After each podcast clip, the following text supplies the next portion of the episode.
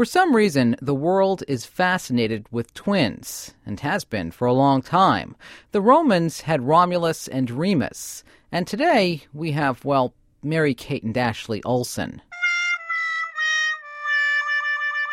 But seriously, twins and lookalikes are a big deal in society. The fascination with them has been highlighted in many movies and television shows, including The Patty Duke Show. Meet Cathy, who lives most everywhere, from Zanzibar to Berkeley Square.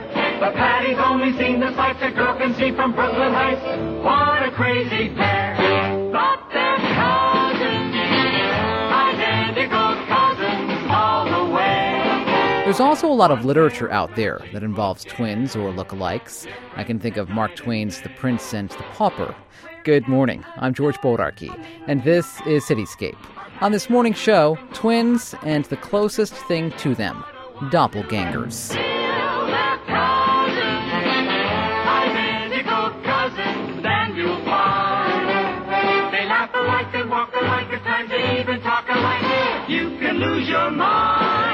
Psychotherapist Joan Friedman has a lot of experience with twins. Not only is Joan an identical twin herself, she's the mother of fraternal twins. Joan's also the author of a new book on parenting twins. It's called Emotionally Healthy Twins, a new philosophy for parenting two unique children. She recently dropped by our studios to talk about it. Dr. Friedman, welcome to the show. Thank you so much. You yourself are a twin. I'm an identical twin. That's correct. What was that like for you growing up? Parts of it were wonderful, and parts of it were difficult because nobody knew who I was except I was a twin. So, not being known for myself as I grew, grew older got to be a little bit difficult. Now, you have firsthand experience being a mom of twins as well. Yes, I do. And when I found out I was having twins, I freaked out. My husband goes, Well, at least it's not triplets. So at least they were fraternal twins and not identical twins, which are a different experience. And they were boys. So I was definitely up to the challenge and wanted to use that experience to kind of redo and go over what I felt I didn't get or what I needed. I find it kind of funny that you say that you had twins because in your book you say that you shouldn't say, I'm having twins. You should say, I'm having two babies. That is true. I do say that, but I am like most people, I fall into this kind of automatic, you know, kind of just issue of saying I have twins because it's just what everybody does. And you're absolutely right. I stand corrected and I may do it again, but let, let me know. Why is it important to say, I'm having two babies? Because twins, just as I showed you, is some sort of very generic term that when people hear it, they automatically project and assume a lot of things about the people that you're talking about.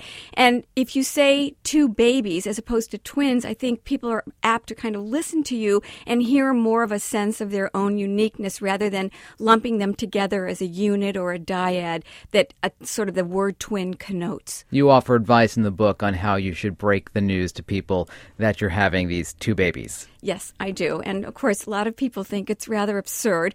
My book is really sort of um, a lot of metaphor and a lot of practical issues about how to begin to have a mindset to think about two different babies, not using the word twins and trying to educate yourself and those around you that you want your babies to be regarded and, and taken in as unique beings on their own. Did you do that initially when you found out that you were having twins? I think intuitively or instinctively I did.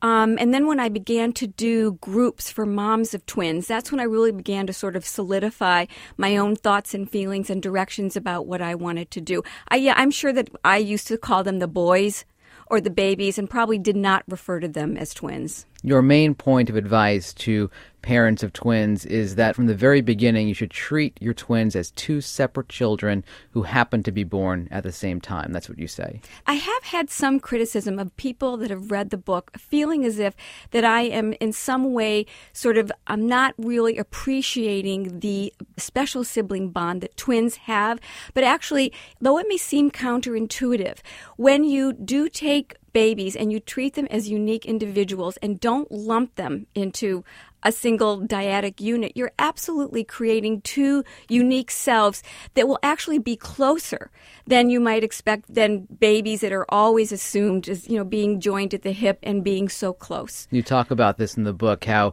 twins are romanticized in our society. They're so idealized. I mean, I can't imagine the questions. Oh, you have ESP. Oh, you have a soulmate. Oh, you're never alone. Oh, you have a playmate. Oh, you're so fortunate. Just a lot of these kinds of projections, very idealized about what it's like to have somebody in your space 24 7, which, as uh, most of us know, having somebody in your space 24 7 is not a wonderful feeling. Often you want to have your own space, your own mom and dad, your own toys, your own room. Twins have to share the womb, the inner uterine environment, their mom it is a very difficult experience to feel like you don't have something that's kind of solely yours. I'm sure Hollywood hasn't helped. Hollywood has really J Lo. She had her whole twin bliss list about you know the great things about you know having twins. Hollywood is just really made the whole thing a lot more difficult. And the way twins are depicted even in cartoons like The Simpsons. Oh, the cartoons, all the you know the all the the Olsen twins, and look what happened to them. It's so funny. I read an article about a few years ago. They want to be seen as individuals, and they've spent their entire life, and their fortune has been made by being twins. So it's sort of like too late. If you don't start this process early on, you can't expect people to regard you as an individual by the time you're a young adult. It's not going to happen. Research has even shown that identical twins are not necessarily identical, right? Yes, it's so interesting. Of course, no one believes this. Everyone thinks that identical twins are a clone. In fact, I had an interview yesterday, and the woman said, Well, identical twins are born with exactly the same personality, right?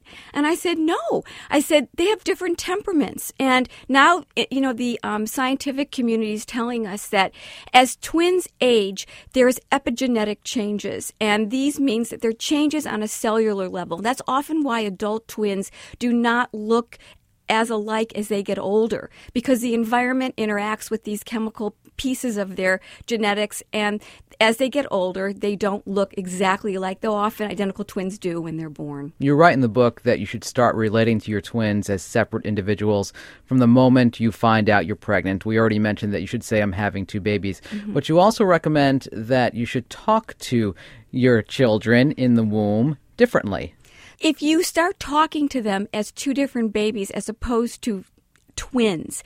You're already at that point establishing the parent child bond with both babies, which is really the crux of my whole philosophy is that each child has to be attached to a mother and a father. And if you attach as a triad, which is one baby, one baby, and then the mom, as opposed to a baby and the mom and baby and the mom, that really promotes, you know, healthy development, you know, as the life progresses. And you shouldn't characterize your twins as, well, this was the one that moved around a lot in my womb, this was the good one, etc.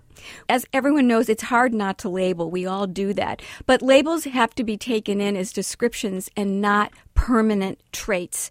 Uh, I think so often as these labels get so permanent in people's minds that it, it, doesn't allow them to have a more fluid sense of how babies and children's change as they grow. So the babies are born, and I'm sure the first instinct of a lot of people is to dress them alike you know, you would think it wouldn't be anymore. There's been so much stuff about don't name them the same, don't dress them the same. And I think people have changed or evolved a lot into doing that. But the names are still the same. Haley and Hannah, Jacob and Joshua. People just cannot seem to get away from the fascination with this alliteration and this pairing of the names.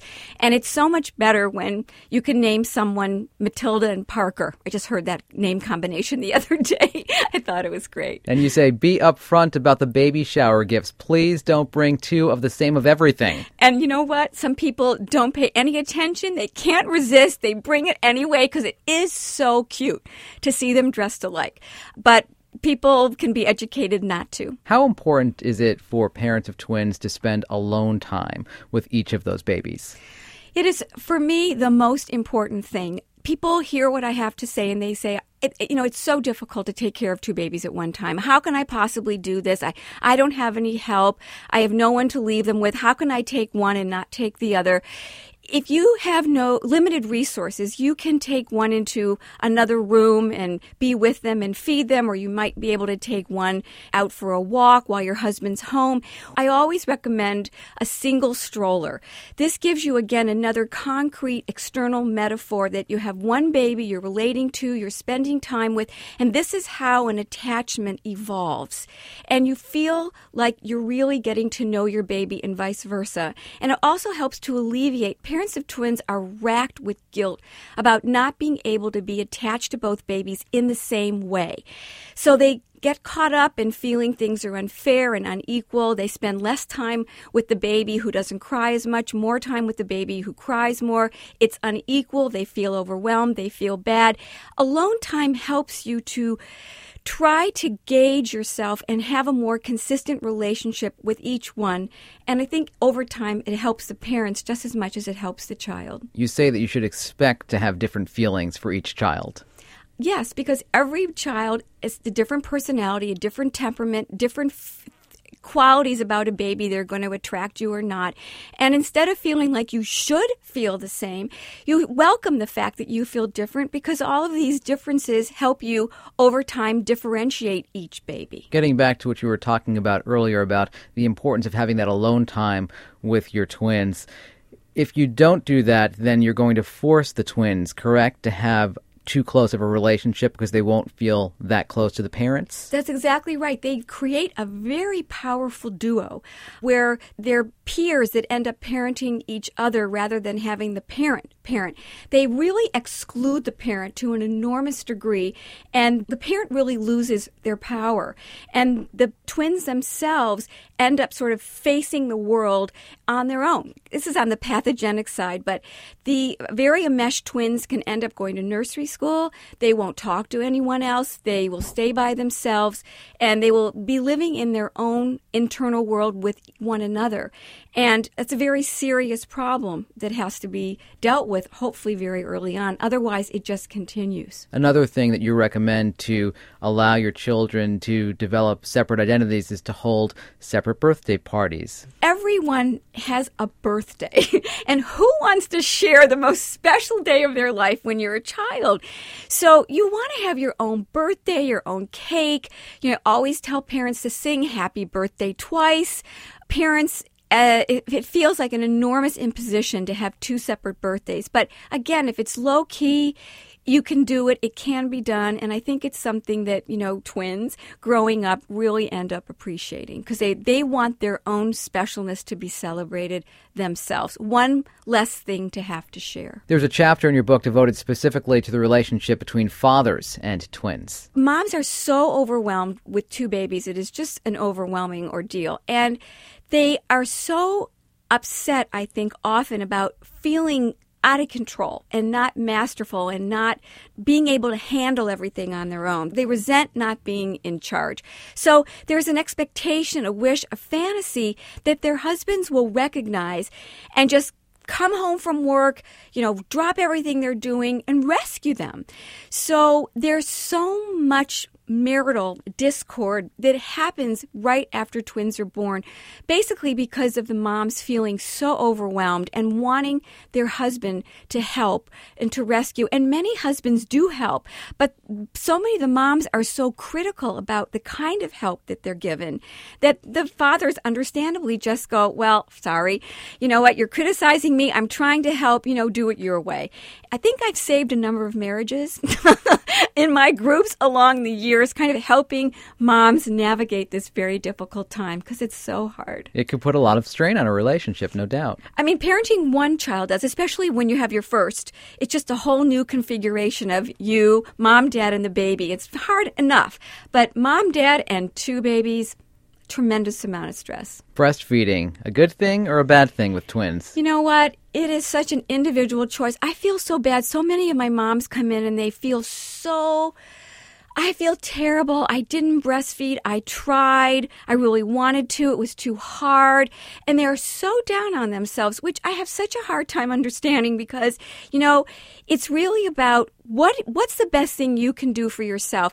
Moms have to keep themselves in good shape. They have to do the best they can. They ha- they are so depleted taking care of these babies. They have to do whatever is best for them but they feel guilty because they feel like breastfeeding is best for babies. That's what we're all told. And yes it's it's true but with two or more babies what the mom can handle what makes her feel like she's doing a good job that's what's important. And having breastfed my children and also doing the bottle, I can attest to you that they all turn out fine. But when you're in those infant times and you feel like you should or you have to or you sh- you need to breastfeed, you put yourself under enormous pressure. And I wish moms of multiples wouldn't do that for themselves because it's difficult enough. I would think, though, that if you didn't breastfeed, then you're giving your husband more of an opportunity to get involved. That's if you haven't driven him away already by being so critical of the way he's holding the bottle. but yes, when you have a husband who's willing to help and you're nice, having your, you know, your spouse involved is wonderful. That's what my spouse did. He was great. He was able to bottle feed one and I could do the other one and it's an enormous help. Any extra pair of hands, anyone you can get your hands on is so helpful. What about growing up as a twin, though, for the kids themselves? I would imagine there's an enormous amount of pressure to keep in line with your sibling. If your sibling does well in math, then gee, I should be doing well in math too. If your sibling is good at sports, then I should be good at sports too. Well, I think for identical twins, they're much more apt to be very much in sync with one another. And you'll often hear that identical twin pairs are, you know, they're athletes or they're they're they they do they get 1800 on the SATs. They both get the same score. I think there's this built-in competitiveness. They're both kind of evenly skilled and they often excel in many ways because they thrive from the competition that they have with one another for better or worse. Fraternal twins again, they have different genetic makeups. They're usually often not the same. They have they, one might be good in sports, one might have a better academic record. So there really is a lot of differences with fraternal twins, and it's very important to recognize those differences and appreciate each child for their own talents and their own skills. And encourage them to go off on their own and do their own thing, make their own friends, pick their own schools when they're ready for college, etc. Parents seem to feel that this idea of splitting twins up up is, is tantamount to being King Solomon. In actuality, it's the best thing for their children because children grow up, they have to be singletons. That's what we call people that are not twins, are singletons. And singletons are expected, just like other children, to go off on their own. They're supposed to go to nursery school, they're going to go to kindergarten, they're going to go to camp, they're going to go to, I don't know, sleepaway to people's homes. They're expected to be able to be on their own and to function. Well, twins who've not had enough opportunities to be separated are not equipped to do these kinds of things. They have to be socialized in a very sensitive way to be separated from their twin and to be separated from their parents. It's almost a double separation that they have to go through. And if parents don't understand the importance of this, by the time they reach adolescence or young adulthood, their children are very critical crippled emotionally because they can't go to college by themselves and they don't feel like an individual on their own. You have a story in your book. There was a little girl who was at a playground with her parent and she ran to the playground to play with other kids and her sister didn't want to do that and her sister felt pretty bad and the parent also had conflicting thoughts should i pull her back what do i do you know this comes up so often the parent did do the right thing as i say in the book which was allow that girl who wanted to leave and be on her own to have that experience and to handle the child that was crying that didn't want her sister to leave. This is one of the most important points. If parents don't understand that too much twin togetherness is really detriment to each one's development, they have to be able to let the child who wants to go go and they have to let the child who wants to hang on to her sister realize that she might be upset and she might be overwhelmed, but she can't hold on to her sister. It creates excessive interdependency and enmeshment that doesn't allow either twin to evolve into their own unique selves. These are, of course, all very important issues to talk about because more and more people are having twins these days. Yes, all these older moms that have delayed having children. So many are having multiples and all the, you know, infertility treatments, so many multiples. So it's really an epidemic. I was doing my research. New Jersey is number three on the list of the top 10 seven states, and New York is number seven. So I don't know what's happening on the East Coast, but Well, more twins. In either case, a very important book for our listenership because we're heard in New York and we're heard in New Jersey. Ah, well, perfect then. Dr. Joan Friedman, the book is called Emotionally Healthy Twins A New Philosophy for Parenting Two Unique Children. Thank you so much for coming in. Thank you so much. You're tuned to Cityscape on 90.7 FM and WFUV.org. Even if you're not a twin, you may still have a double. There's an age old belief that somewhere in the world, alive today, is someone who looks a lot like you. Canadian photographer Francois Brunelle is compiling a collection of photos of lookalikes from across the globe. I chatted with him about the project. Francois, good morning. Yes, good morning. Tell us about your lookalike project. It's about uh, people looking uh, the same, so being uh, lookalikes and not being related. So uh, someone looks like another person, but there's no uh, relationship uh, between them at all, like family ties or whatever.